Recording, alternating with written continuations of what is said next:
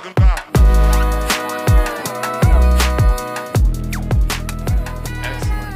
Excellent. Excellent. What's up, Perfect. guys? Welcome back to Back to the Roots. This is the first video episode, quite possibly the last.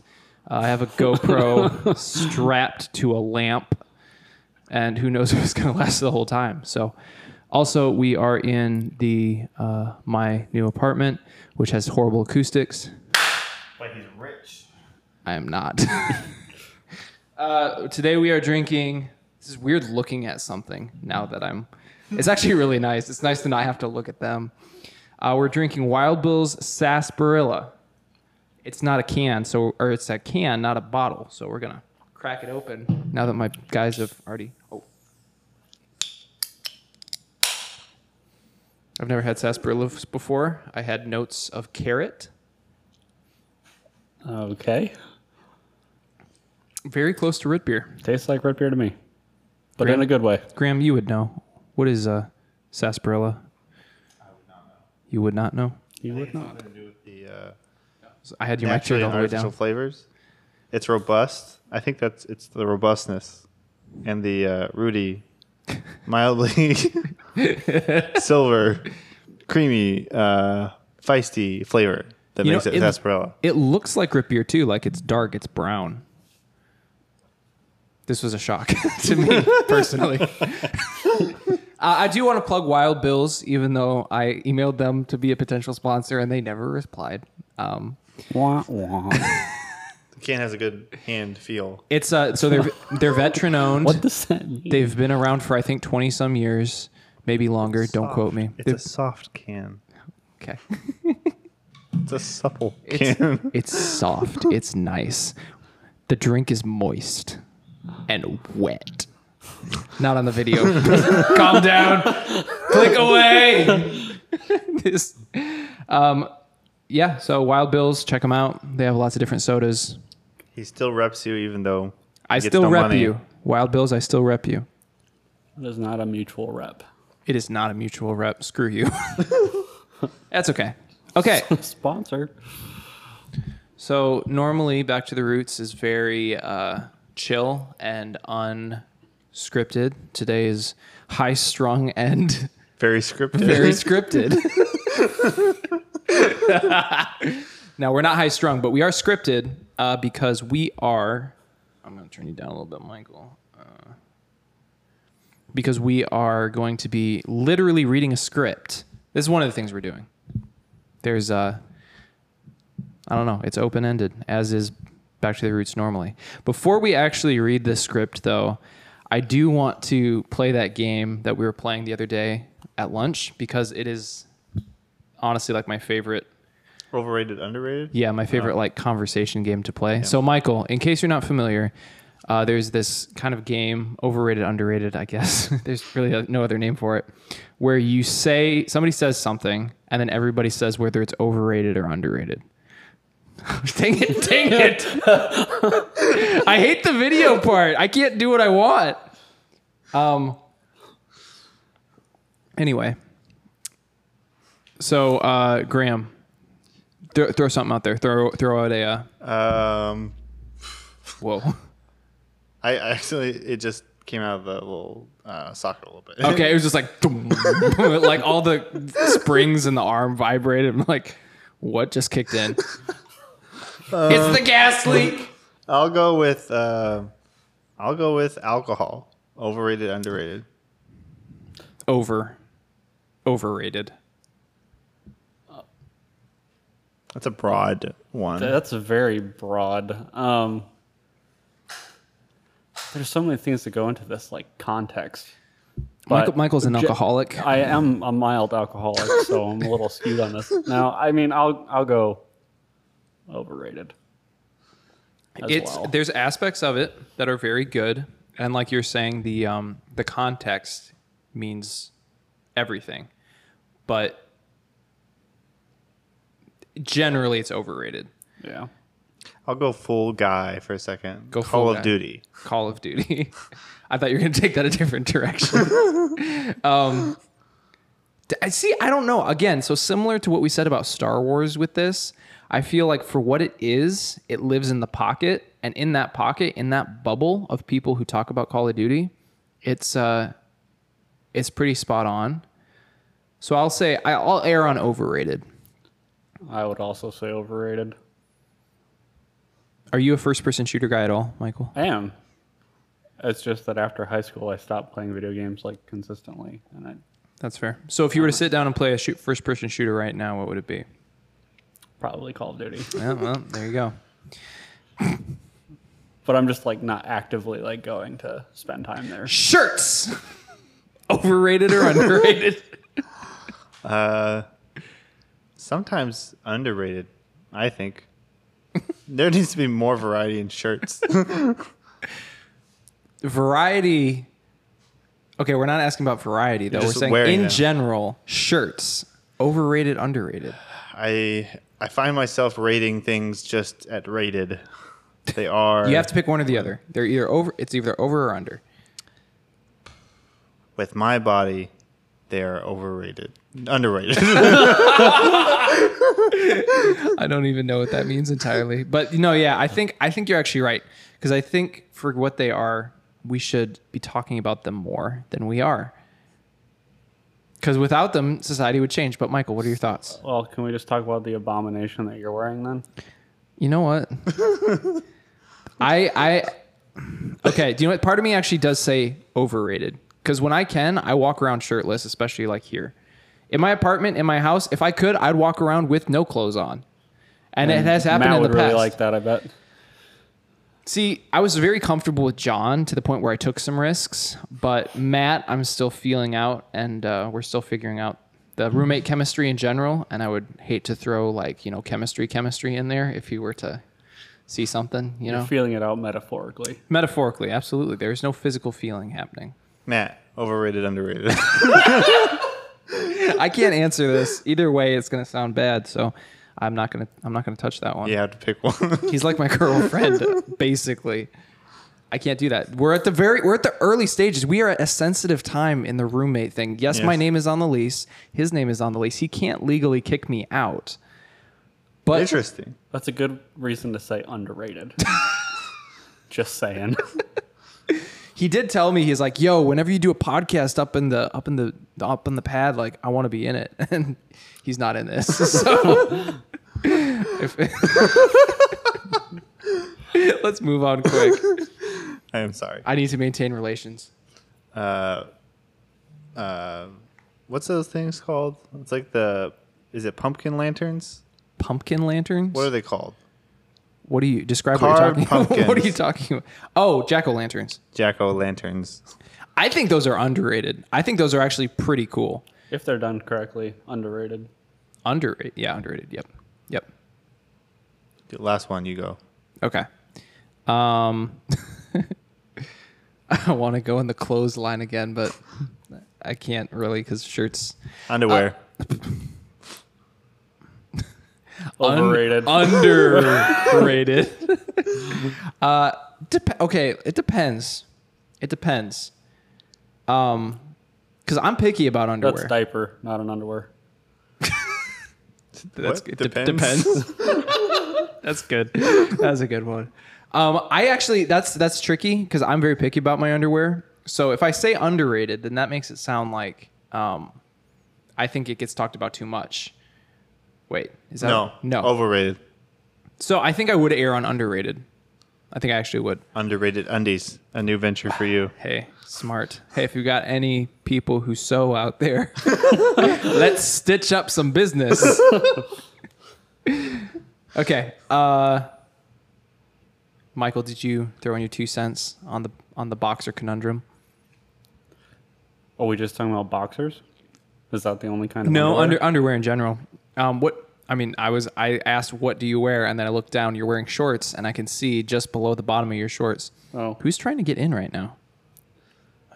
Hold on, somebody's trying to get in. I in. think Blake is dropping something off for me. Oh, excellent. Okay.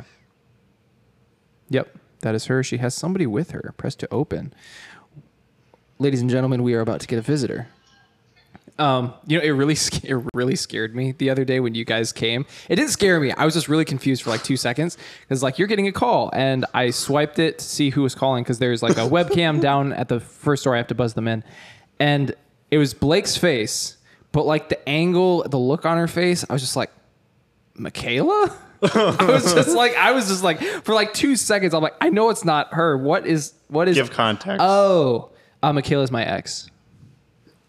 that kind of context. no, that was good. That was Uh, yeah, but I guess under the right lighting and situations on a bad webcam, Blake looks like Michaela, so it freaked me out a little bit.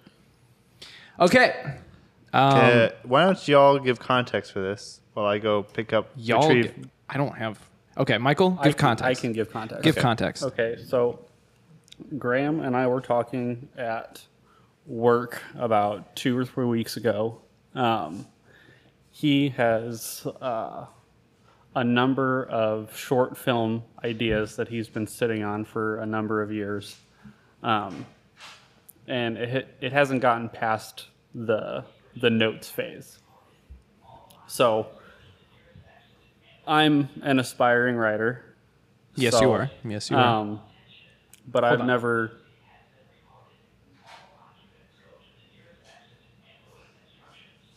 Yeah. All right, boys, we're bouncing. we'll be back in a minute. Well, we're back after a wee little fire emergency. Not really. We were sent out. We were sent out, the alarm was going off, and there was this voice saying, An emergency has been reported. Car- Michael has spilled all of his drink upon his lap. We have a bag of rice holding that table down. Ingenuity. Did y'all get to the whole like establishing where we're going with this? Uh, no, I was about halfway through it, and then chaos ensued. Shall we continue? Let's say yes, probably let's just- continue. There was no fire, just a heat sensor went off. So, do, you, do you want to start? Because this started with you, and then I can kind of. yeah, Graham, take it. What are we looking at? I had a short film idea based on real emotions of regret, and so it's, uh, it manifested into a camping trip story. I think the GoPro just died. I think so. All right, no video. That's fine. Continue. Uh, so it manifested into like a father son relationship story where they go camping, and I knew where it like the aesthetic and where I wanted to end, and I had a very clear idea of what the characters were going through. Sorry, After the fire alarms go off, every noise is, "Are we about to die?" uh, the characters were very clear in my mind of what they should be, but what actually happened between the beginning and the end, I had like no clue. So I was sharing with Michael, who is in a season of extensive writing and a journey of writing. and so I said, I'm "Would finding you myself. would you like to write In this?" the words that you put down on a piece of paper. That's actually a screen, but yeah, It's a screen. it's called, It's a It's called a screen. laptop. For some reason, I was thinking like a Windows screen. I'm like, what? Um, so I handed this off to Michael. He seemed to be mildly intrigued, and so he went on. I thought you were more Yeah. intrigued by other ideas. I had other ideas that I pitched to him, and you seemed to be more excited about those ideas, which I was totally fine with. But then you're like, "Hey, I've got like twelve pages, which is more than I, way more than I had on this." So Uh, yeah. So the, I don't know. There was just something very compelling to me about like a camping trip just centered around a father and his sons, like going on an, a journey together and finding like reconciling. And I know that I different wanted it to end in a very like wholesome place, but I was okay with like I was saying like to get the like the the tone of the whole film that I was like I don't really know what happens. I just want them to go through something and then come together in the end. And that something in the middle could be like zombie wolves. And so the zombie wolves doesn't literally mean that's what it has to happen, but I just like the tone is eccentric. Yeah. And I told him to watch Hunt for the Wilderpeople and Onward as like reference for like emotion vibe. Yeah, he wept through Onward. I cried in Onward too. Dude, I it took every ounce of my being not to cry. The end of it hits so different than any other kids movie I've ever seen. I know. Like I was I was near sobbing. Yeah, it was rough. It was. It was a great ending. But it man. was. It was it delivered. Is it on Disney Plus? It was It- Pixar. yeah. It is. I'm probably gonna watch. I'm gonna stay up late and watch it tonight. I don't care. Tomorrow's a work day. I couldn't care less. Let me weep. Okay. so we're gonna. Um, So you just finished your second draft. When? Today? Today. This is fresh. this is this is fresh. I mean, I was literally pulling this up and like editing it when I got here. dude. Just like picking through a couple Oh, different things. Well, I'm, I'm not on the Wi Fi, so I may not have the updated version of what you just did. Wait, you're not on the Wi-Fi? Hold on. I uh, It wasn't working on my iPad. So. Oh, hold on. Wait, it's calling. Boo boo boo boo boo Can you get this on the Wi Fi? boo boo boo. I don't know. Maybe so. Hello. Na, na, na. Okay. Yeah. Let's see here. Story of my life is uh, helping Graham with tech stuff at my Oh. place of residence. Okay. I. He usually You gave me your keys? Needs a little. Oh. Let's see. There you are. Are you sure? I okay. Well, if you if you're not okay with that, I can help. But if you We're gonna skip through this.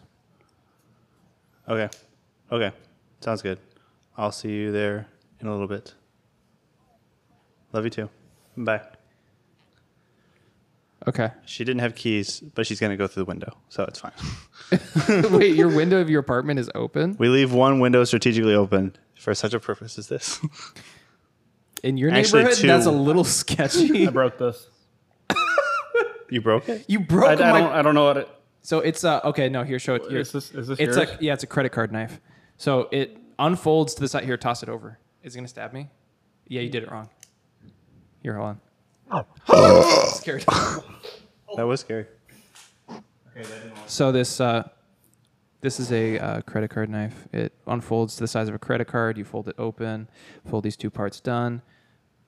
It's like it's Whoa. basically it's basically just a uh, Ba-da-ba. like uh it's good for box opening and stuff. But anyway, It's hard to get it over not video. Yeah, that's true. Uh, look up credit card knife. Pause the podcast. sponsor. Especially if you're in the car. If you're in the car, I know this is going to be difficult. You might get pulled over. Reach down, pick up your phone. Look at your phone, not the road. Do everything Do not ask Siri. wholeheartedly. Do never do as Ron Swanson says. I'm going to cuss. I'm sorry. As Ron Swanson says, never half-ass two things. Whole ass one. Whole thing. ass one thing. so look at your phone. Forget the road. You want to navigate to your browser. If you're an iPhone user, it is likely Safari. It's like, you know, the compass icon. If you're on Android, it's probably Google. Once you're there, type in credit card knife. Twice during this instructional thing have I actually forgotten what I'm instructing.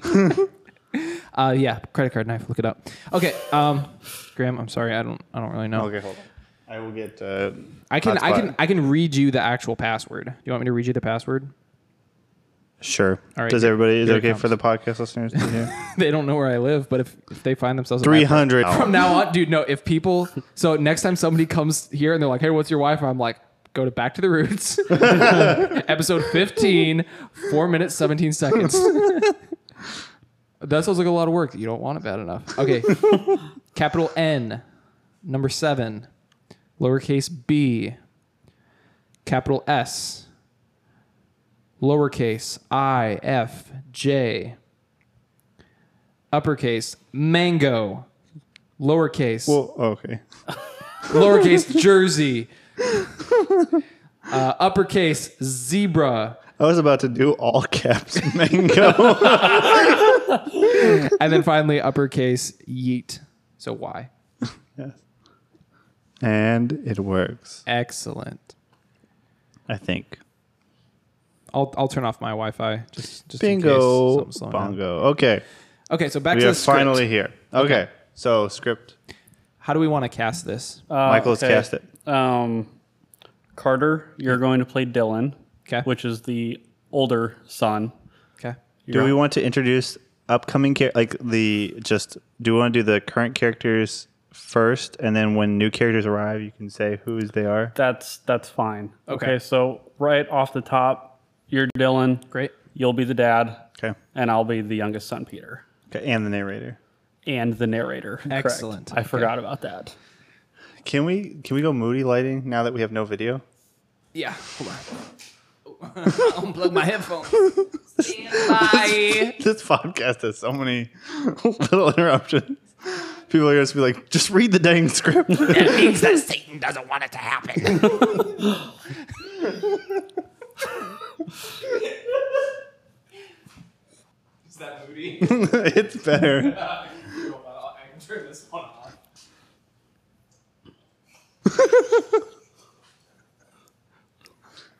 I would tell the viewers what's happening, but So it's it's inappropriate. Is that moody? That's That's just dark. Hold on.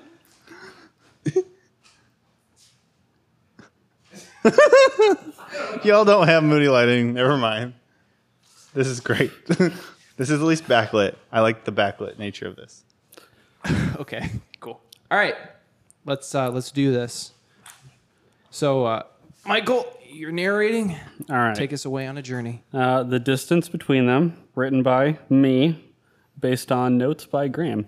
Time out. Why is why is the name of the script different than the name of the Google Doc? That's what I was wondering.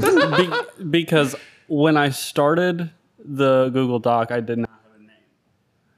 So I didn't have a name for the actual story. Okay. And So the distance between is the actual name. the distance between them is the actual name of the story that I came up with. And it's based on dialogue inside of the story. Okay.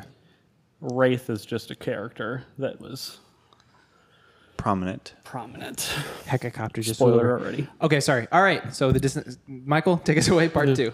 Okay. Um, well, should I do the Yeah, you can do the headings. Okay, so um, interior, scene one, day. Brief compilation of shots uh, a boy's bedroom, homework lying on a bed, allergy pills on the nightstand. Switch to a different bedroom, a hammock uh, in its bag lying in the corner of the room. The room has Legos all over the floor. Um, in the family room, an empty rocking chair, and then an empty mantle. Quick cut to black. Interior, scene two, day. Three people are inside a car traveling. A father at the wheel, his oldest son Dylan in the passenger seat. Uh, he is a senior in high school and he is glued to his phone. Peter, the youngest son, is in the back seat. He has four Lego men that he is playing with. Three normal heroes, and the fourth is a villain, covered in black with a cape and hood. Trees engulf the road on either side. It's a quiet, it is quiet. Not many drive this way. Oh, that's me. Are you planning on you being your phone this whole time, this whole trip? Should I be planning on you micromanaging everything I do if I say yes? I'm sorry, I just don't want you to miss a great experience. That's right in front of you, and you're so busy on your phone that you'll miss it. Well, I'm sure I'll lose my signal when we actually start hiking, so I probably won't be able to use it anyway. Where are we going again? We're going to hike to a place called Lake Pat- Pater. Pater. Lake Pater. Why don't we just go to the normal lake? We'd be there by now. I wanted some father and son time with you boys. Something that's getting harder and harder to come by. Your grandfather took me here on. Your grandfather took me on some this.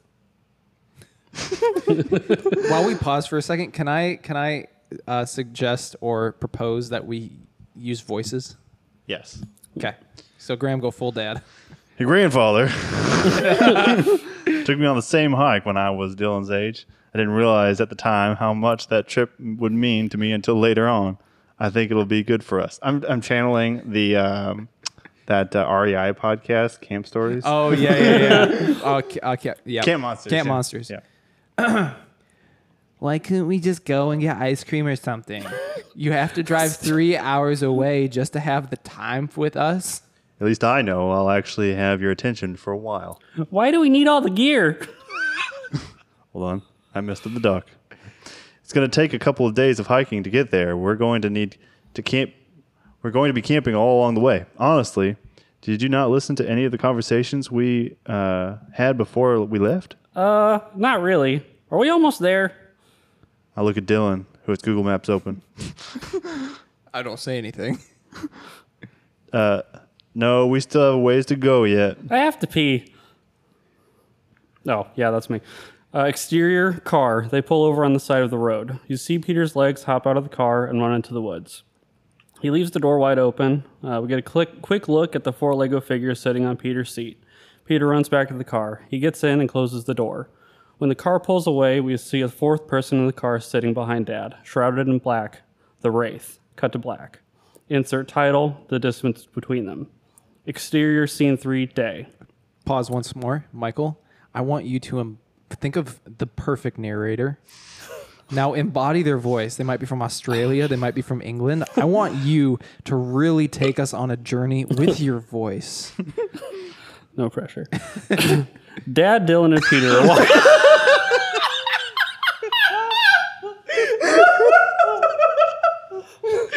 Well played. Well played. Okay, just continue. Dad, Dylan, and Peter are walking in the woods. Dad is leading the way. Dylan still subconsciously pulls out his phone. They are both keeping their heads down, trudging along. Peter is behind them quite a bit. He looks up, up and around, inspecting trees, bushes, and insects, and anything that grabs his attention. He's falling behind. He just wants to stare, and not hike. Dad comes to a stop and pulls out a compass. Dylan stops with him, paying no mind to Peter, who aimlessly looks around. Talking to himself, me. So this is the wilderness? Can you pull up the map? I would, but that would require my phone. Just pull it up and spare me of the attitude. Haven't you been here before? I thought you knew where you were going. Uh, yeah. Well, let's see how good my me- your memory. It's okay, Dad. I know you did a lot of LSD in the 80s. You have like two brain cells left. Peter, Dad's having one of his episodes. Ah, okay. Just give him a Xanax. yeah. Well, let's see how good your memory is after a couple decades. No signal. Amazing. Open up my backpack. I I have a map stuffed in there somewhere. Should be close to the top. Peter looks over to his bro- Peter looks over to his brother and dad, seeing them at a stop. He looks over and spots Wraith climbing up a tree. He cocks his head, puzzled but intrigued. Dylan sorts through his dad's pack and brings out the folded map. When he pulls it out, he sees an urn stuffed in the pack. He pauses to process a moment before closing the backpack and handing the map to his dad. Peter watches as Wraith is up in the tree. He is climbing out on the branches above uh, Dad and Dylan's head. Wraith starts to bounce on the branch or hang from it. A butterfly flies past Peter's head, and he is immediately distracted and chases after the butterfly, excitedly. Dad and Dylan are each holding corners of the large unfolded map. We parked the car here. We traveled north and west along the trail. That's the lake over there. Is that the ridge we passed a few minutes ago? I think it is. Probably head due west, don't you think? Until we hit the river? Exactly. Peter's attention returns to his family at a thunderous snap. A large branch breaks from the tree and falls right between Dad and Dylan. They are knocked to the ground. Wraith is clinging to a, a branch much further down on the tree. He falls and lands relatively close to the other two. He gets up quickly and limps into the woods. Peter rushes over to the other two. Dylan is rolling on the ground, clutching his arm. Dad rushed over to him. Hold on one second. Sorry. Supposed to say rushes over to him. Give me five seconds. Matt just called me because I sent him the video of the, the fire department here. Um, I like the urn touch. I'm excited where this is going. I'm going to cut this out. Wraith is clinging to a tree. Okay. Remind me again. I'm sorry. Who's Wraith? So Wraith is the, The Lego? so Wraith is the character, the fourth character that appears in the back of the car. Oh, It's gotcha. like a gotcha. mysterious black figure that's kind of following them around. okay. Okay. Cool. So sorry. that's for the table read. You'll actually have like a visualization of the character as we're following along the actual film. Cool. Okay. Um, all right. Can you read the last line again? Uh, Dylan is rolling on the ground, clutching his arm. Dead rushes over to him. Okay. Yes. Are you okay? Ah! Dad sits Dylan up. Dylan removes his hand from the arm and it reveals several bloody cuts. Peter faints in front of them. Dad takes his backpack off and reaches in. Uh, he's going to be of no use, is he? Let me get some bandages out. We'll get you patched up. Doesn't look too deep. Uh, Dad? Dylan points up to Dad's head. He has some cuts that are bleeding down his forehead. Dad reaches up to his forehead and gets blood on his fingers. All right, you first. Do you want to turn around? We don't need to push it if you're what? Hold on. You don't need, we don't need to push Oh it. yeah, yeah, okay. All right, you first. Do you want to turn around? We don't need to push it if you're to, to your hurt. if you're hurt, I'm terrible at table reads. I'm good if you're good. You're the one with the head wound, and I've had worse. Not the first time I've been hit in the head. Probably won't be the last time either. I'm more concerned about that one. Peter is face down in the dirt, tongue sticking out. Can't stand the sight of blood, just like your mother. He'll be fine in a minute. Just need to get us some bandaged up before that. Dad and Dylan get bandaged up and realize that the map has been ripped in two and torn in several places. Did you bring any tape? No, still have the compass though. Okay. Head west till we hit the river, like we said before. Dead north from here. Dead north from here. Dead north from, from there. Peter, still semi unconscious, starts to lick the ground. He stops mid lick and his eyes, op- eyes pop open. He sits up and starts frantically wiping his tongue. He freezes and slowly looks up. Dad and Dylan stare down at him in disgust. Exterior, scene four, dusk. Dad is down at the river getting water. Actually, hold on. We're going to have a new character here. Uh, Graham, you're going to play the owl. Oh, Ooh, there's okay. an owl. Exterior scene four, dusk. Dad is down at the river getting water. Dylan struggles with getting the tent up while Peter half watches him and half tries to climb up a tree. While Peter climbs the tree, he sees an owl staring at him. He slides down the tree awkwardly, waves timidly at the owl staring at him. Who? Me? Who? Peter. Who? Dylan? Who? Dad. The owl and Peter spend another moment staring at, staring at each other before the owl flies away. Peter shrugs and then walks over to Dylan, who is struggling. You don't seem very good at that. No offense. You can't just say no offense when you say something rude and expect people not to get upset. Why not? That's why I said no offense. Saying no offense is just you admitting that you're being mean. You just want to get away with it. Get away with what? Being mean. I said no offense. I think I'd rather talk to the owl again. Who? Exactly. What? Well, now you ruined it. Uh, exterior, scene 5, dusk. The three sit around the campfire after dinner. Peter is sitting on the ground play, fighting, play fighting with his Legos. Dylan checks his phone, still no service. Dylan is starting to sneeze a lot. His allergies are acting up. Did you pack my allergy meds? No, I specifically remember telling you to though, You know I was forget them. which is why I reminded you to pack them. Sometimes I wonder if you need to get your hearing aid. hearing aid. You know I don't pack it on outdoor trips. Uh, Peter gets up and starts walking around the edge of the camp, uncomfortably knowing what happens next. Well, I forgot. I think you confuse forgetting with not listening. Really? Okay, fine. Did you get your pre-calc homework done before we left? No, I'm trying to do cricket noises. Because I remember specifically telling, not asking you to complete it before we left so that you wouldn't need to scramble through it when we get back. No.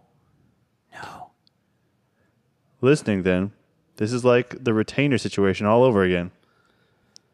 Uh, oh, sorry. Listening, then, this is like the retainer situation all over again. You're going off to college after this summer. You'll be on your own. Uh, you don't want to listen to me, fine. Have it your way. I'm just trying to help you. But if you don't want it, that's on you. Take some responsibility for your actions. Your mother and I won't be there to coddle you every time, uh, every step of the way uh, when you're on campus. Yeah, all right. Funny how father son bonding feels just like a normal conversation at home. Didn't need to come out in the woods for this. Dylan rises and moves toward the tent, but instead looks off into the forest. He hears the faint but beautiful sound of a singing voice coming from the direction of the river. He is not actually tired, just frustrated as dad and himself. He decides to follow the song and blow off some steam by exploring. He looks around, and it appears that he's the only one that hears the song. I think I'll go to sleep too. Halo. Uh, Dad nods his head before Peter. Before Peter turns away, he peers into the trees and sees Wraith shrouded in shadow, lurking after Dylan as he wanders off. Good night. Peter follows his brother and, and the Wraith into the woods. Uh, yeah. Quick question. Can you just, I'm not completely following. So Yeah. Dylan is doing what? So Dylan, Dylan hears Dylan, a song. Dylan said he's going to bed, so he like walks over to the tent, Gotcha. which visually, presumably, is like behind where they're sitting. Uh huh. and he kind of like faints going to the tent, hears singing, and then Walks off. walks off rather than going to actually actually to bed. And then Peter is uh, going to bed, uh, but he Peter sees- Peter sees the wraith follow after Dylan and decides to follow him as well. So it's Dylan, then Wraith, then, Peter. Peter. Right. and then Dad's just It's a. Wraith And then- sandwich. And then Dad's just sitting at the fire. Oh, good night. Uh, we're gonna hold on. Exterior six. Oh, I'm okay. So I'm, Night. I'm playing the other character in this. Wow. Yeah. Oh, you- Dylan follows the dog to the river's edge. He sees a creature sitting in the water. That's actually this is about to get creepy. oh wait, or really romantic. I'm reading ahead. Okay, So do we want to pick up there, or should I read it actually? go ahead and actually read it. Yeah. Okay, Dylan. Uh, Dylan follows the song to the river's edge. He sees a creature. creature, creature Dang creatures. these dang critters. he sees a creature sitting in the water, back to him, back facing him, with long flowing hair. His heart flutters. A mermaid. Hello. The creature stops singing, startled. He spins to face him. It's not a mermaid after all. It's a mer man? Oh, you startled me. How's it hanging, land bro? Dylan stares, shocked. Looking a little green around the gills there, Sticks. You feeling all right? You're a mermaid. You exist? Merman, actually. Gonna try not to be offended by your little oxygen filled pea brain there, Sticks. No offense to you specific, of course. You're all kind of like that. Humans, I mean. As to existence, that's more of a concept than a reality, don't you think? Who's to say you're more real than me, you know? Maybe you're a filament of my illumination, and not the other way around, huh? Ever think about that? Um. Yeah. Right. I didn't mean to insult you, Mister Merman. Ah, Mr. Merman, my father ain't here. Land bro, you're too kind. Just call me Mer. Short for Mirren. What brings you to my neck of the river? Take a load off. Oh, just taking a walk, trying to blow off some steam. Dylan takes off his shoes and places his feet in the river. Why you fl- My feet. Why you feeling blue, Sticks? Takes one to know one, you know what I mean? Uh, you know what I mean, Sticks? Haha. Gestures at his blue tail. I only go for a swim when I'm feeling blue. I call that blowing off some steam. Ha! Get it? Just a little nautical pun there for you. yes, very clever. I just got into a fight with my dad, is all. I let him down. He gets mad. I storm off because he won't listen. Just the usual. You're just living your life there, land bro. Dads are tough, for sure, for sure. They expect one thing from you when you want to be another, and no matter how hard you try, they just don't seem to get it. That's on him, land bro, not you. You think so? It feels like my fault, almost always. Sometimes I wonder why I can't just do what he asks. Well, have you thought to consider that it might be his fault, maybe he isn't doing a good job with you. He's letting you down, not the other way around. That was the story with me and my pap for the longest time. That's how I feel when I'm mad, but when I calm down, it feels more like I'm more. I'm used to base camp adventures where I'm just like retake. That's how I feel when I'm mad, but when I calm down, it feels more like my fault than his. He just wants what's best for me. But we never talk about things after our fights. We just kind of move on and act like nothing happened. For reals, for reals. Got a lot of wisdom in that noggin, Sticks. You're preaching to the chorus. How do you fix the relationship with your dad? Ah, well, my old fish ain't around anymore. We didn't really end on good terms.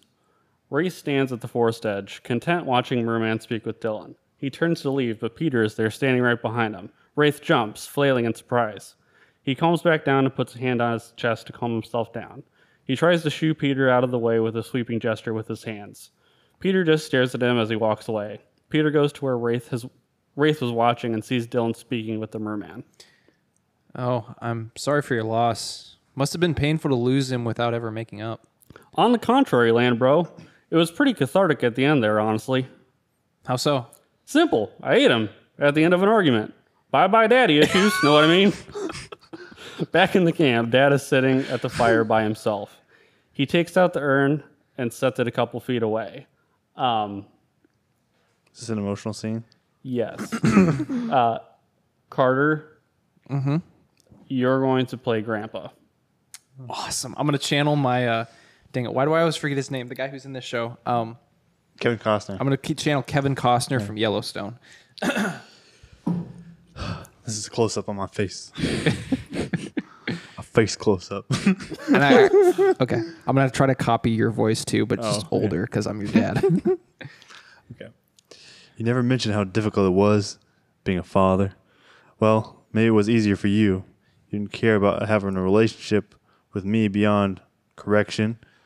I was so confident with when Dylan was born. I knew in my bones what not to do. What I didn't realize was that it was far less helpful than knowing what to do. Knowing you don't want to go to New York doesn't make getting to California any easier. The distance between them is vast. Where the urn was sitting is now an empty rocking chair, the one that we saw in the living room in the early moments. Dad starts to address it directly. I feel more like you every day. More contemptuous, more bitter, more vile. I scold my boys just like you would, and I immediately regret it.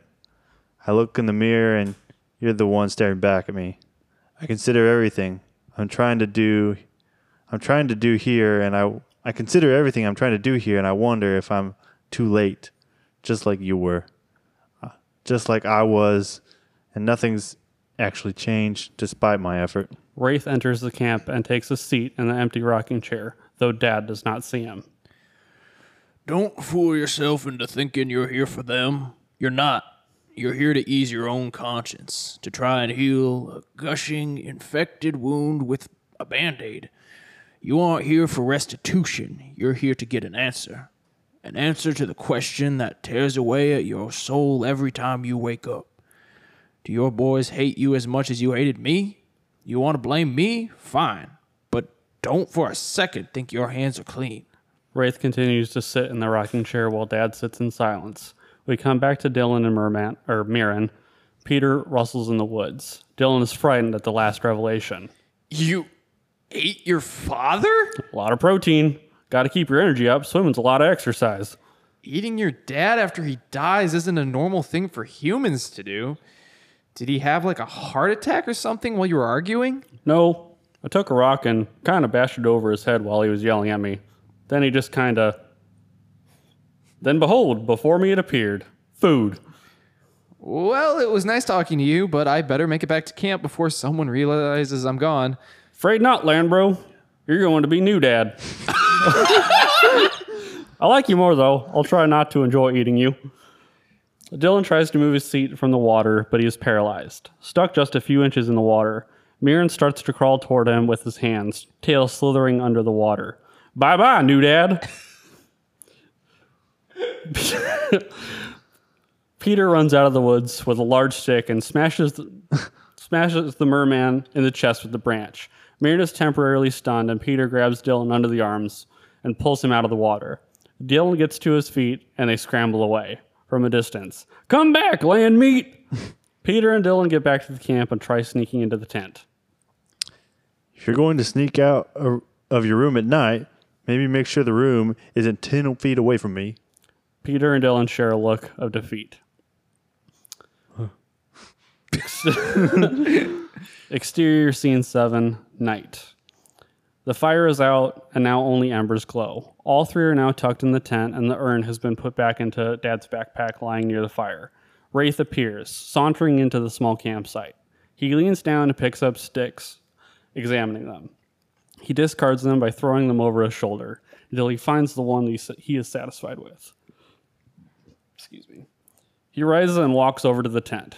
He sticks the point of the stick in the ground and draws a circle around the tent. He tosses, tosses it aside when he's done. Inside the tent, the three are sleeping. Peter's mouth is open, drooling. Dad is still, Dad is still, but Dylan tosses and turns. Suddenly, the tent begins rumbling horribly. Dad and Dylan bolt upright, looking frantically around the tent. The rumbling gets worse before it becomes still again. Peter is still sound asleep. Quick cut outside the tent. The tent and its patrons are stuck in the bottom of a hole that reaches well above their heads. Dylan and Dad gape upward outside the tent in stunned silence. Peter is lying stomach down in the tent, supporting his head with his hands, kicking his legs around in the air. I have to poop. Dad realizes it, releases an enormous sigh, and Dylan glass, glances at Peter in disbelief. Above the hole, Peter emerges from the hole in the ground. He's being lifted up by Dylan and Dad. He climbs out. There should be a rope in my bag. Find it and tie a knot around the closest tree, and then send down the other end. Peter scrambles into the bag. He ignores the urn and finds the rope. He struggles, but does his best to tie it around a tree and then sends it back down the down the hole. Dylan is the first to ascend with great struggle.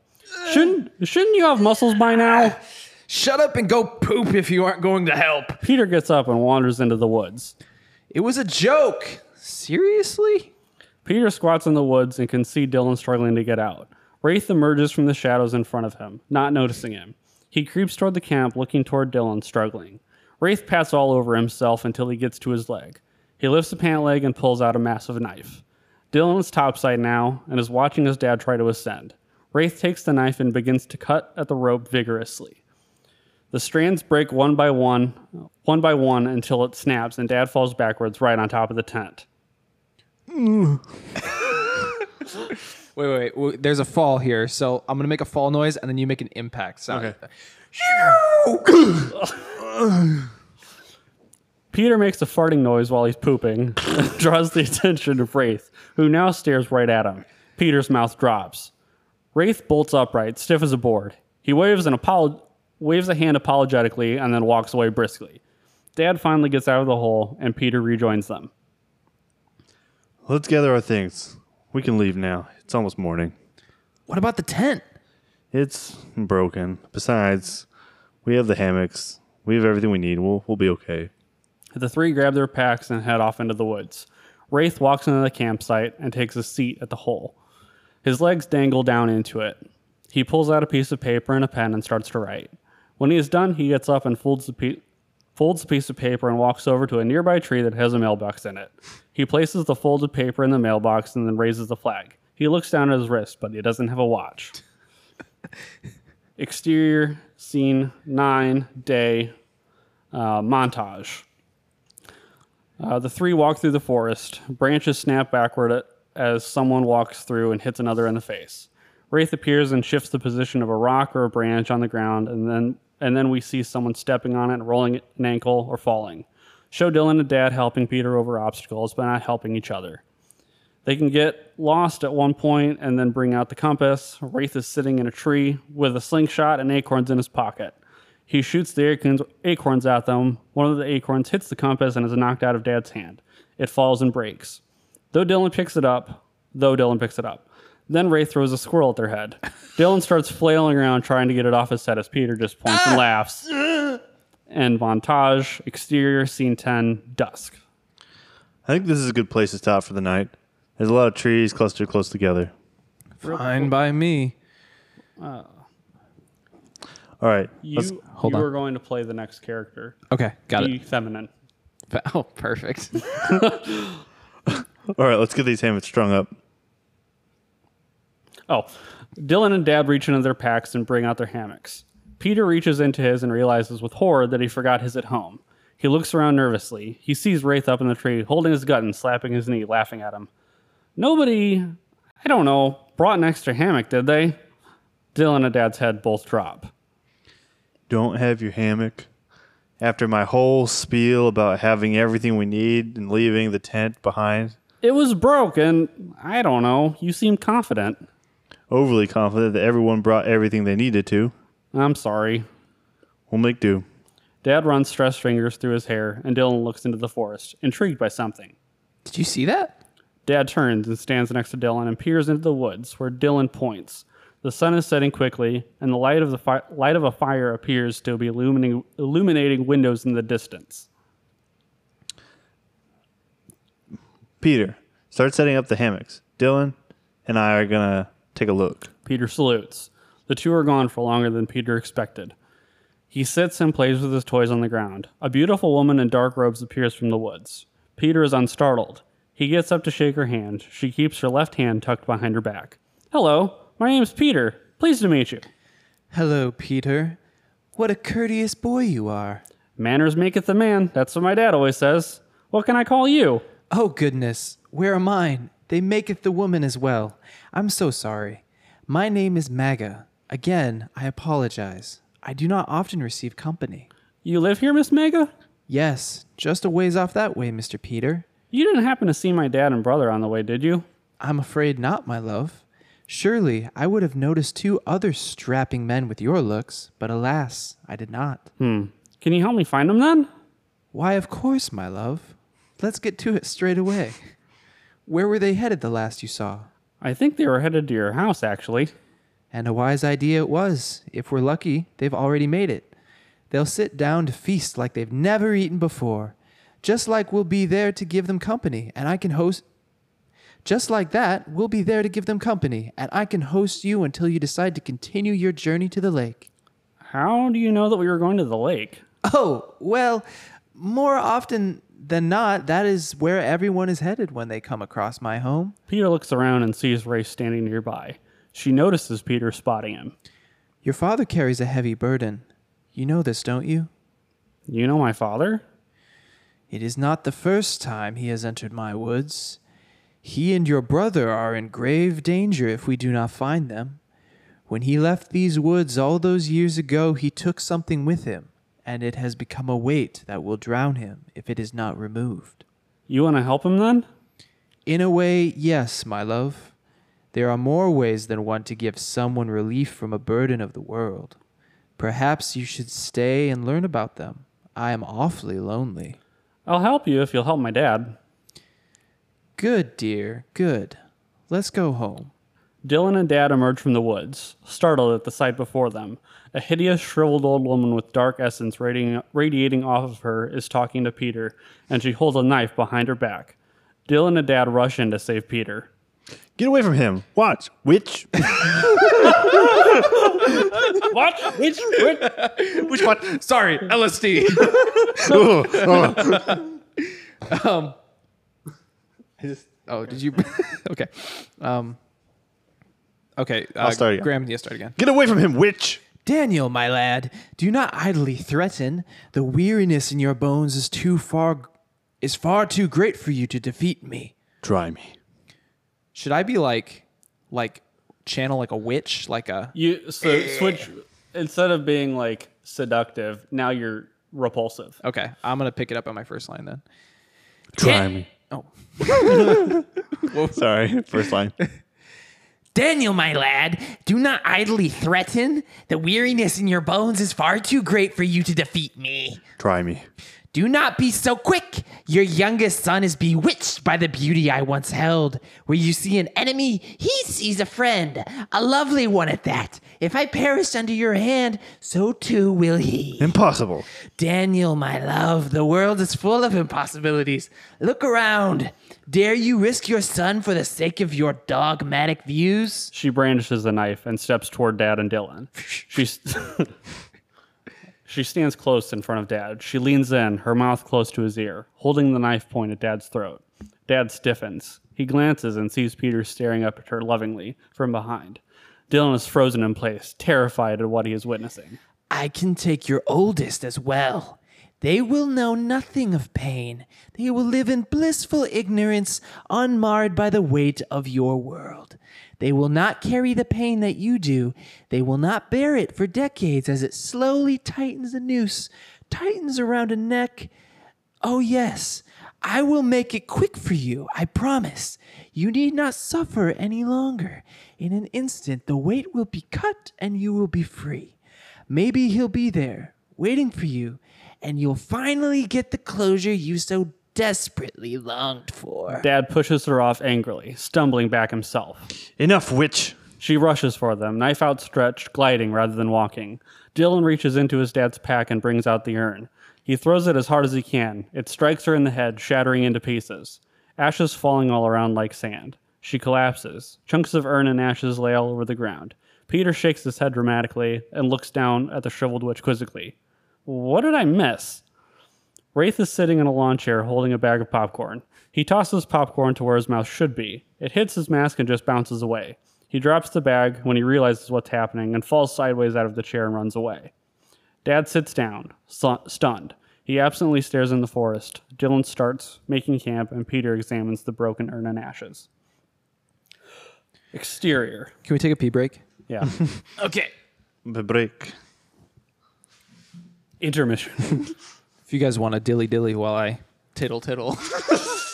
I don't know what that means. that reminds me. I feel like the pooping scene. I think we should replace. I think it should be replaced with peeing because it really bothers me that whenever there's a pooping scene like that in something, it really bothers me if they don't say explicitly that like he finished, cleaned up, and went.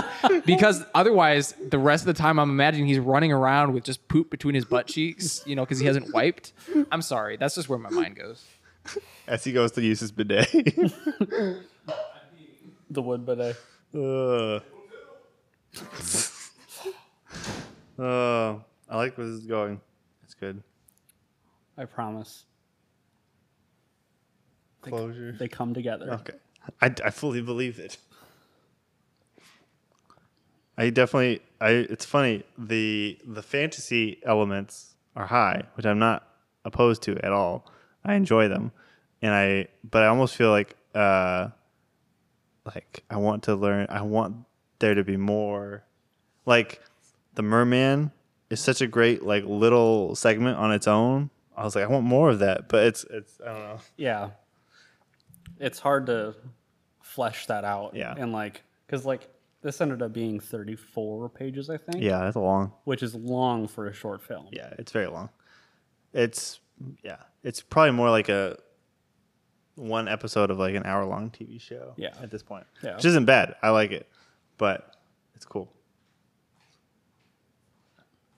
I'm reserving all thoughts till the end. So I Yeah, I just know. I just had one of those moments where I, you go to sit down on the toilet and the toilet seats up, so you like freak out and like catch wait. yourself just inches above the. it was a thrilling moment. Okay, is Inter- every- exterior eleven night. Exterior scene 11, night. Peter and Dylan sleep in a hammock together. Dylan is on bottom, and Peter is splayed on top of him, drooling onto his chest. Dylan lies awake. He glances over and sees his dad, still sitting by the fire. He attempts to get up, which drops Peter on the ground. Peter brushes himself off and then gets, gets back in the hammock as Dylan walks over to the fire. His dad is crying. He holds two pieces of the broken urn in his hands. Are you okay? Yeah, sorry. Did I wake you up? No, I couldn't sleep. Not with him snoring and drooling all over me. Why? Why'd you bring? Him Your little. yeah. I'm sorry. No, I couldn't sleep. Not with Joel. Why'd you bring him? He points to the broken urn. Why'd you bring him? I. He was ruthless to me growing up. Didn't want me to play or be a kid. Didn't want me to follow my dreams. Just follow in his footsteps. Do what he did. And I hated him. When I was your age, he brought me on this hike. We didn't speak for the whole of it. He uh, he tried to make small talk, but I wouldn't answer. Uh, we got to the lake and he started apologizing for everything like he'd kept a list of all the wrongs for 18 years. He said he knew he was wrong, that he did wrong, did me wrong. He asked for uh, for another shot, a fresh start, so that he could do me right. I can't cry. I said no to his face, and I walked away, pursued my dreams without him. After I left for college, I, I didn't see him again until Peter was born he was in bad shape then, and your grandma was already gone. your mom, merciful as ever, convinced me to bring him in and put a roof over his head. It was the, the least I could do. He was with us for a while, but he we didn't say a word to each other, not for the year and a half he was living with us. When he had his heart attack and he was being taken out on the stretcher, he, he grabbed me by the arm and he pulled me, uh, p- pulled himself with all his strength. He had and whispered in my ear that he was proud of me. I never forgave him, Dylan. Nothing but resentment for 40 years. Is that why you wanted to bring him? Because you were trying to tell him you forgave him? I thought if I brought him back to the spot, maybe maybe I could get get that fresh start and ask him uh, to forgive me this time, accept his apology.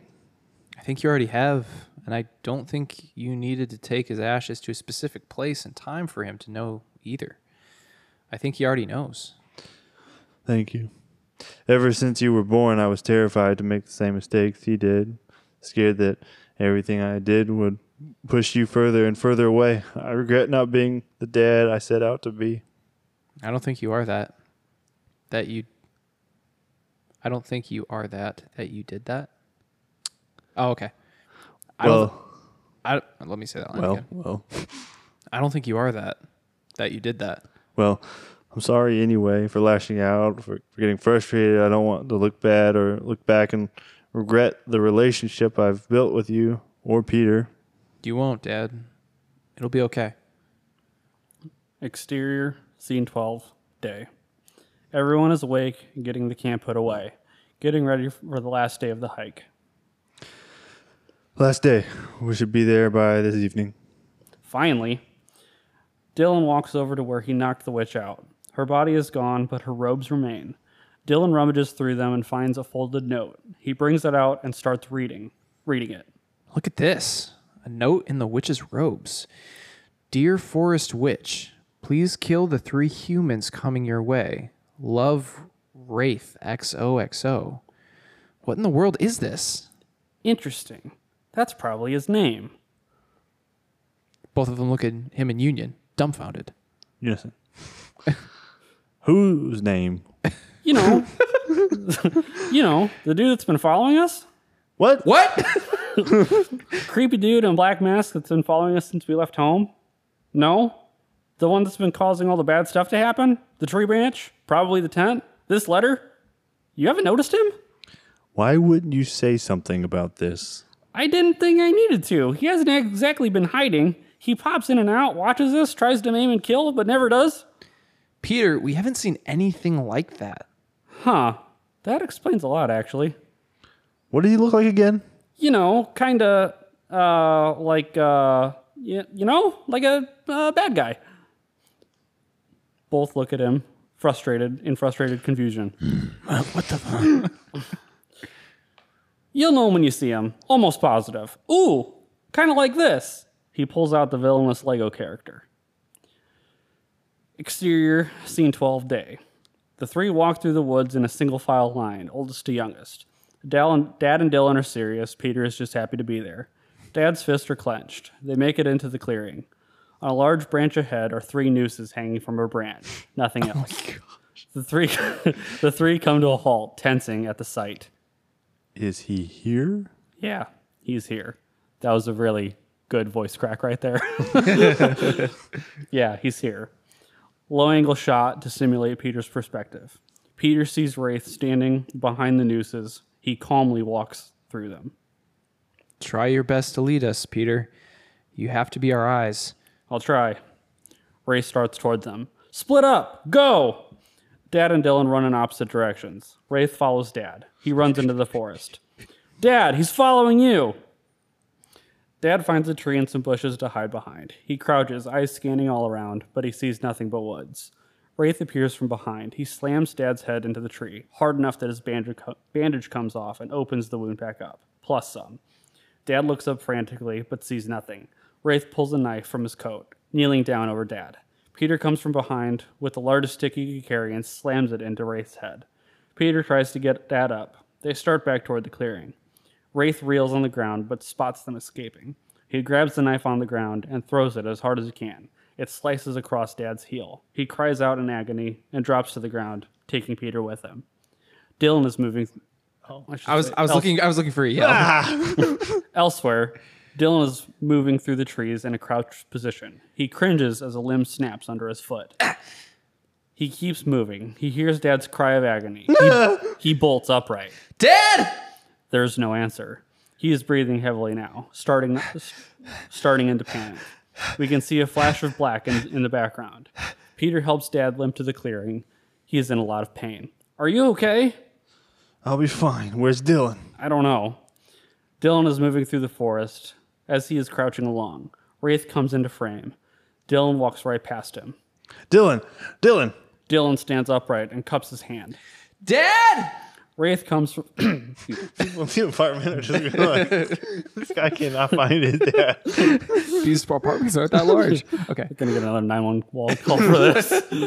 Uh, Wraith comes from behind and puts Dylan on a chokehold. Dylan's mouth is covered by a gloved hand. He can't cry out. Wraith pulls out the knife and mm. plunges it deep into his back.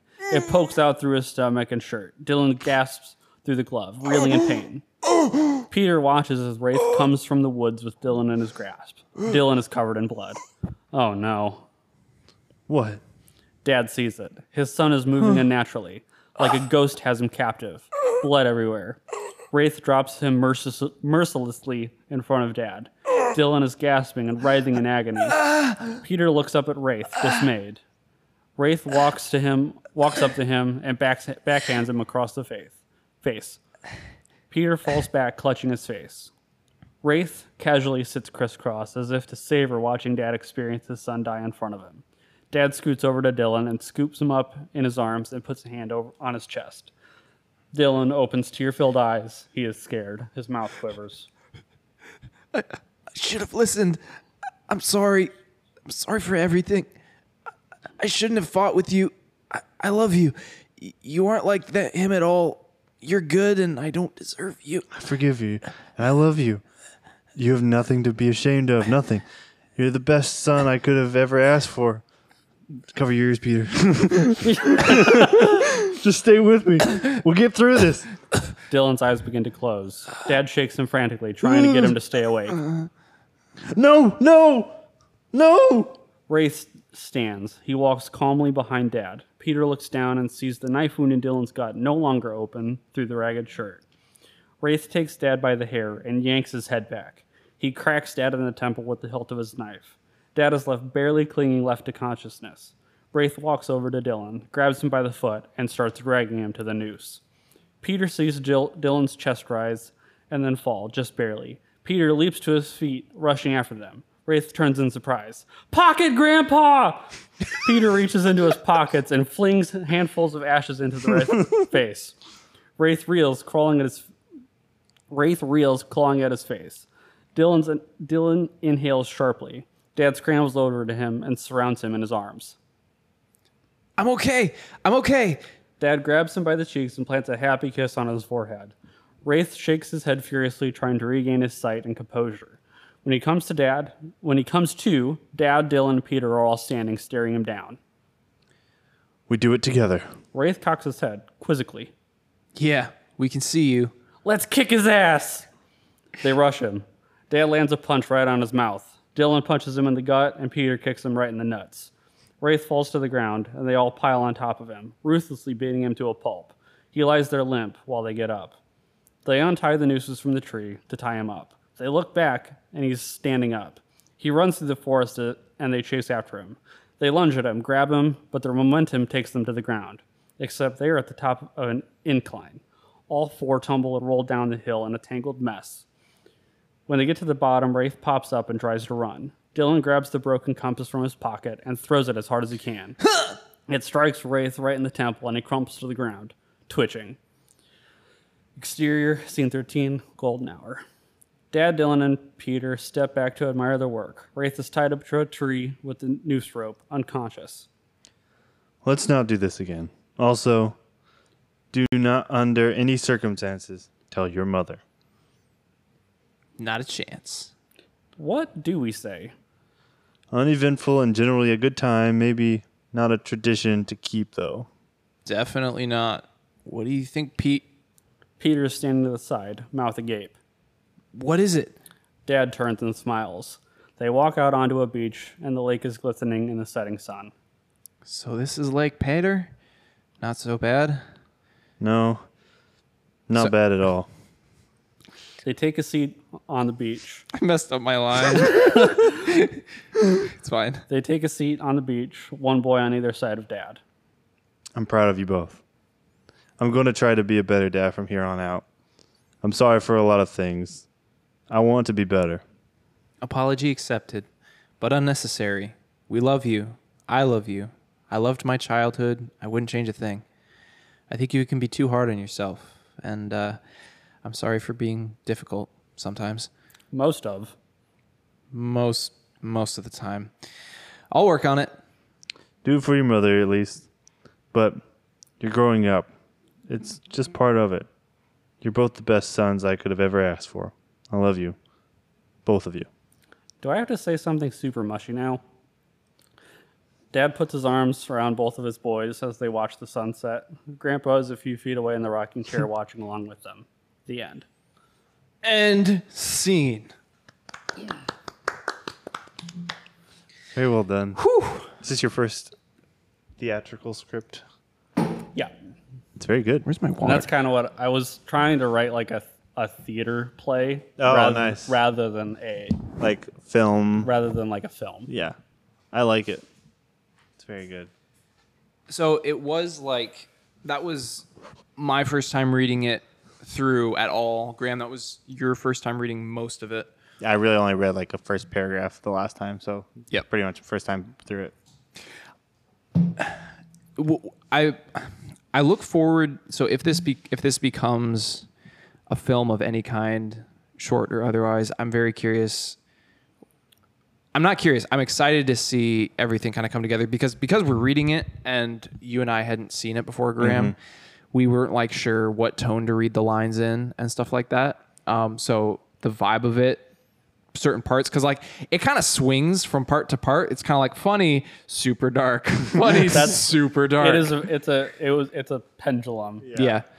yeah, It's like the part where they're walking out and they the three nooses are hanging there. I'm like, this is like The Conjuring. this is really freaky. I did like that imagery a lot.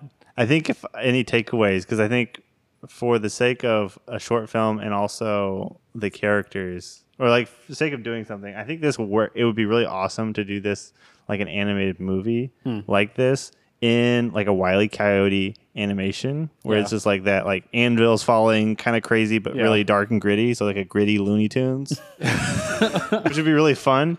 I think for the short film version, I think I would love it to be almost uh, tonally darker and m- like maybe more mixed of like instead of like punchlines, it's more of like just like dry mixed like dark and funny hmm. all like in one. But i like it. I like like i can totally visualize like the merman type things like those kind of like the kind of like the the odyssey type characters. Hmm. You have a lot of those like um like the siren hmm. type characters in here which is fun.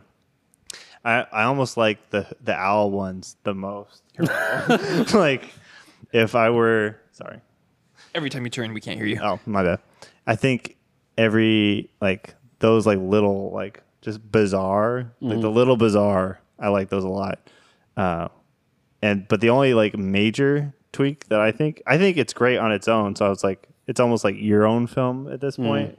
But if we were to shift it to be, I think I would love to shift the the um. Sorry, I'm going like right into like feedback, but No, that's fine. um, the um, the the dad character, I think we can somewhat empathize with him fairly early on. However, I would love to be able to equally empathize with. I think you nailed like the Peter vibe, like the kind of like clueless younger child. I would love to not go with the stereotype of having the bratty teenager and like where he's kind of like difficult and on his phone and having a more like people pleasing like quiet, very like like you want you like I know that you focus on the the dad side of things. Mm-hmm. I would love if you could keep the dad side of things while also giving Dylan's character something that he is also trying to resolve with his dad at the hmm. same time. So, n- like, not being a bratty teenager on his phone, I would love to, which it makes it harder because you have to have more nuance because it's easier to like go to that place, and it's hard to like find like conflict because that's an easy. I feel like that's a pretty like normal like teenager conflict, but I would love to try and find a different, hmm. Yeah. which would make it hard because you kind of have to rewrite a lot of Dylan. Yeah. But that's something, at least for what I would want to make, is make a the, the high school character more likable. Hmm. Okay. We'll have to What are your thoughts, ponder that. Carter? I uh I don't know, I'll need more time to process. Favorite side But- characters rankings. Favorite side it- char- Okay. Okay, okay. So uh what was Merman's name? Is it Mirren. Mirren? Mirren? It's Merman without the second M. So Mirren remind pretty much as soon as he came on the scene, all I could think of is, "Do you love me?" I thought he was that guy. Have you seen this video? No. Okay, it's just what's, Honestly, that it's- might have been like a I think it was a subconscious, subconscious like- thing because the whole vibe of that character was like, it's a really weird like British comedy like sketch video. It's like the first time I watched it, I hated it, and It's honestly, the, it's the Mighty Boosh. the Mighty Boosh. The Mighty Boosh. And I would still hate it to, if I watched it again, just because like the vibes of it, like everything's just I don't like it. Everything's wrong. everything's wrong, but it's just like there's these these the same people that do like the same tie? no, it's not that. Although I will say, if you can incorporate that kind of humor into this somehow without being so bizarre, it's, Yeah. it's called the same tie sketch. I don't know if you've seen it. I don't Seen know that? how We'll Okay, watch it later. we'll watch it later, It's too. very funny. Um, but yeah, I uh, I liked it. I think giving Dylan some a, a deeper because the dad's storyline, his story arc is pretty deep. I think Dylan's is the only one kind of missing. Um, but I enjoyed it. Yeah. I did. So I think to answer your question, Miran's like number Mir- Miran is number one. Uh, I liked Wraith. Do you? So is he like in all black? Like how detailed is he? Is he like in a black cloak or like? At at this point, it's kind of up to your imagination what he looks like. Okay. Because like I have in my head, he was like a more comical looking version of like the ring wraith in Star Wars or Lord of the Rings. What a crossover! the the ring wraith in Lord of the Rings. Yeah. that's what I saw. Okay. but like I know, like that's kinda what I envisioned. talking with Graham, like as we kind of like were bouncing ideas back and forth. He had a much different it was more of like a Slender Man mm-hmm. type of. Yeah. Well, it was like because there's a big switch there because it feels like up until you find out that he's like been trying to like kill them, it feels more like he's just like kind of trying to make it unpleasant. And then all of a sudden, he's just. And then like all of a sudden he's like I mean you see him so he has a he reaches down for the knife the first time but he just cuts the rope. Um, so it feels like he's just doing things to be unpleasant and then like for his own humor for his own sake and then you find out he's like trying to kill him. It's like this big jump. I almost feel like I don't know, it's not that it can't be done. I just have never I I'm I'm not sure how you would pull off the comical to like the dark as much. It's either you dial back the dark or you like dial back the comical. In my opinion, I don't know how you I think do both. if I were to choose, because I, I kind of agree. Although I think, I think it it, uh, it I would choose go more dark and less comical. However, don't lose humor. If that makes sense. You- have you seen? I th- I mean, again, this is just our feedback. I'm just talking about it because it's fun to talk about. Um, have you seen Hunt for the Wilderpeople? It's more melancholy and character based, and there's some like funny attributes to that, but it's not like a, it's not like it's a not hilarious comedy. it's not what this one would be, but it's the closest thing that I've seen to a movie that treads that line and makes like seemingly big jumps to like humor and serious Mm-hmm. and does them in tandem. Um, it's the only movie I've seen that even comes close to it. Yeah, Um, like those, like even like Jojo Rabbit, where it's like funny, Oh, yeah, and that then one you too, go yeah. to like whoa, really serious. So like you can do that. You just got to figure out how to do it. Which I think it's like this is like close. I just like I don't know what it. Like I'm not a writer, so Yeah, it's the the biggest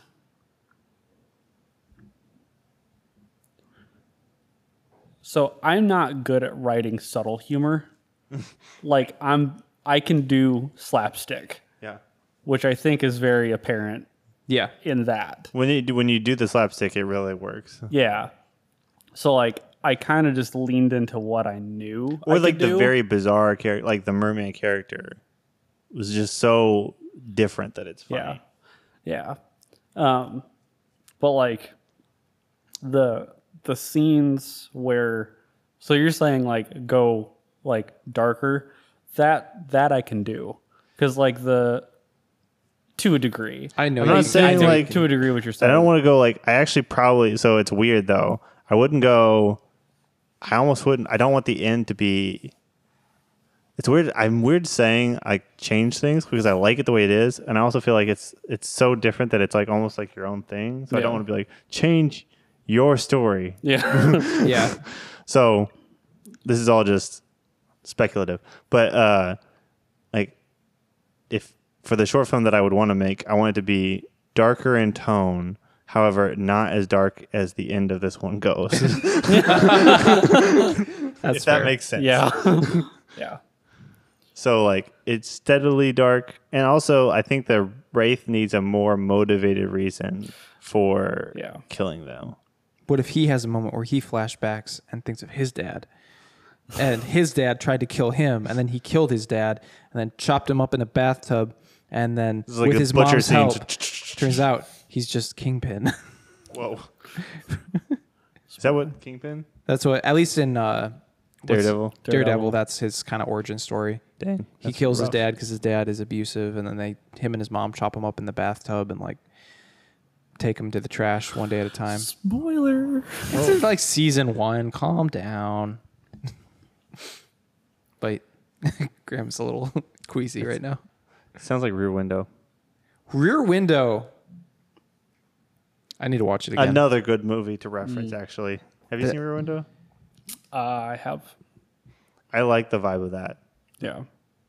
Totally different, but it's also the same. Yeah. It is also the same, like, because I was telling Michael, I may have told you that, like, I would, like, this, whatever this ends up being, I would love to be able to do, like, a classic Hollywood where it's, like, painted backdrop, so it's more impressionistic. It's not like you're shooting in an actual, like, woods and it's not trying to be, like, completely realistic, but it's more of, like, the the feeling and like the the bizarreness of it. So it's like almost real, but it's not quite. Kind of like Wizard of Oz and like Rear Window.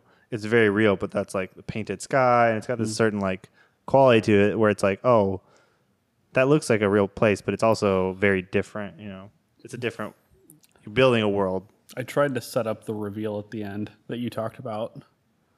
with the. Because like he he had talked about originally the like doing like all painted backdrop, but at the end you like pan out to like the lake, and it's actual like It's all we're real at actually the at a lake. That'd be pretty cool. So it's like all impressionistic, very like painted backdrops, very realistic sets that are like have real elements in them. So it's like kind of this weird other place. But when they reconcile and they come to the very end and like the sun hits and you see the light and then you get the wide shot and they're actually like in a real forest. And it's like huge pine trees, beach, water, clear lake, and it's just like pristine. It's like the first time you see like a massive wide shot that's all real. I'm excited about it. You nailed that. So Yeah. I, can, I can picture that. So the cool thing is is most of it like we we've come up with sorry graham you've come up with like short films before that are like there's a great story but it's just like the it's impossible for us to do because we need like cg or something that we don't have you know to like pull it off um, but this one like everything seems doable. The the only thing that made me hesitate was the part where the tent is in like the big pit. I'm like I'm not entirely sure how we would do that, that. was like the one random brainstorm that me and Mark Yeah. had. I was like, What if the whole thing sunk in the ground? um, yeah, I think. In summary, more Dylan story, more Wraith story, maybe fewer side characters, but but lean in on, Yeah. on those. The so fun fact. the the merman scene wasn't actually in the first rough draft. So like that was completely gone and it was more of a back and forth between grandpa and the dad. And Emily, uh, my wife, read the original rough draft and she said like it's funny you say that because like that whole scene wasn't in there. So like she said, I feel like Dylan is lacking some substance. So I actually wrote the entire merman scene to give him a little bit like a little bit more Yeah. like confessing that like he thinks that he's in the wrong actually, but he just doesn't say it out loud. Also, I wrote all of that today. It's very nice. it's very nice. For, That was all off the cuff. I think uh, it's a it's like a very memorable scene on its own. It kind of reminds me of like the Luca. I'm pulling all the Disney stuff, but if you've seen Luca, it's very good. It's weird, but it's good. It's got it's mermaids, but I was like, I can picture it. There's just like a shot of them in the dark, and I was like, that's what I was imagining. and I didn't want to go mermaid because Well, I I wanted fe- to like throw a wrench in it Yeah. early on. Have you seen those? Uh, the vibe I get from that reveal that it's a man is like, have you seen those those memes? And it's like the dude, and he's like wearing a towel, and you just see the back of him and his shoulder blades and like the long hair, and he's like acting all like smooth, and he like starts to turn around, and so he whips around and rips the towel off, and you see it's a dude with a beard, and he's like, "Ha, you're gay," sort of thing. That's what I thought of. So I feel like if you leaned into that energy, it's just like, oh, it's like it's a mermaid. It's a mermaid, and she's gonna be beautiful. And she turns around, and it's a dude. It'd be funny if you had a belly and like, It's like Fat Thor. shut, shut sticks. My name's uh. Merman. Honestly, I ate my dad. He was tasty, lots of protein. my New like dad. my vo- the voice in my head for the merman was Korg Yeah. Yeah. from Ragnarok, He's such a it's such a good voice. But like a surfer bro version. Surfer Ooh, cord. that's an interesting crossover. It's very nice. Yeah, very I'm nice. excited for more. Excellent. I feel like that right there, that was the perfect Eat My Shorts podcast. Eat My Shorts. I said it on purpose because this is like this is the creative process. This is like you guys Digging brainstormed into like a which we didn't get on the podcast. But and you wrote it, and then this was like the presentation, and then there was like critique, and like that was like exactly what it is. So for those of you who aren't creatives, if you want to be a creative, this is what half the process looks like. Well, not even half. This is a very small part, I think. it's But a very this is like kind of a fun part. It's a lot Yeah. of it's nerve wracking for the person in Michael's position yeah. because you're you're setting yourself up for um, you're putting also- yourself out there. You've created something out of your heart and soul, and you're presenting that to other people. And it's hard to like take that and do that objectively because then it's like I've put my heart and soul on this plate. Enjoy it, and people are like, "This is disgusting." At least It's that's your fear. That's your fear. It's also difficult too because like with talking to Graham, I knew that this particular project was also like close to his heart and Yeah. he holds like the characters very dearly. Yeah. So it's like I don't want to do something that he's like that breaks his heart or it's like No. completely goes left field with something. So it's like yeah. even if it's become It's something both. even if it becomes a totally different story like that's cool too because like you've like out of one idea you can create something else Yeah. and doesn't mean both can't get made and also like again to your position i felt bad because like i'm not a very i don't give a lot of i'm not a very reactive person so Hmm. none of my face Uh, most of it's me focusing on like i gotta be prepared for deadlines here it goes but i'm excited for for more for more drafts. Unless Yep. you think it's perfect, then then we can call it good. No, I mean second it's definitely not not done. we'll talk more about that Okay. later on. Sounds good. All right. Thank you everybody for joining us for this special. It's really not a spe- it's not a special back to the roots. It's just this is back to the roots. It's all kinds of crap. That's just really random. So, uh, thank you for joining us for another back to the roots episode. And If imagine your your son and grandson are listening to this in the future, this is their earned moment. What are you gonna say to them? don't drop me. Don't throw me over a witch's head. Okay, no. but what I'm actually gonna say is, who's your okay? Speaking, not speaking to the grandson, speaking to my son. Who's your mom? What's her full name? That that'll give me something to go on. Okay, love you guys. Be back with you another day, another with another bottle. I just keep messing that up. It used to be something really catchy. Can I'll be back with you again. on the can. Be back. Bye.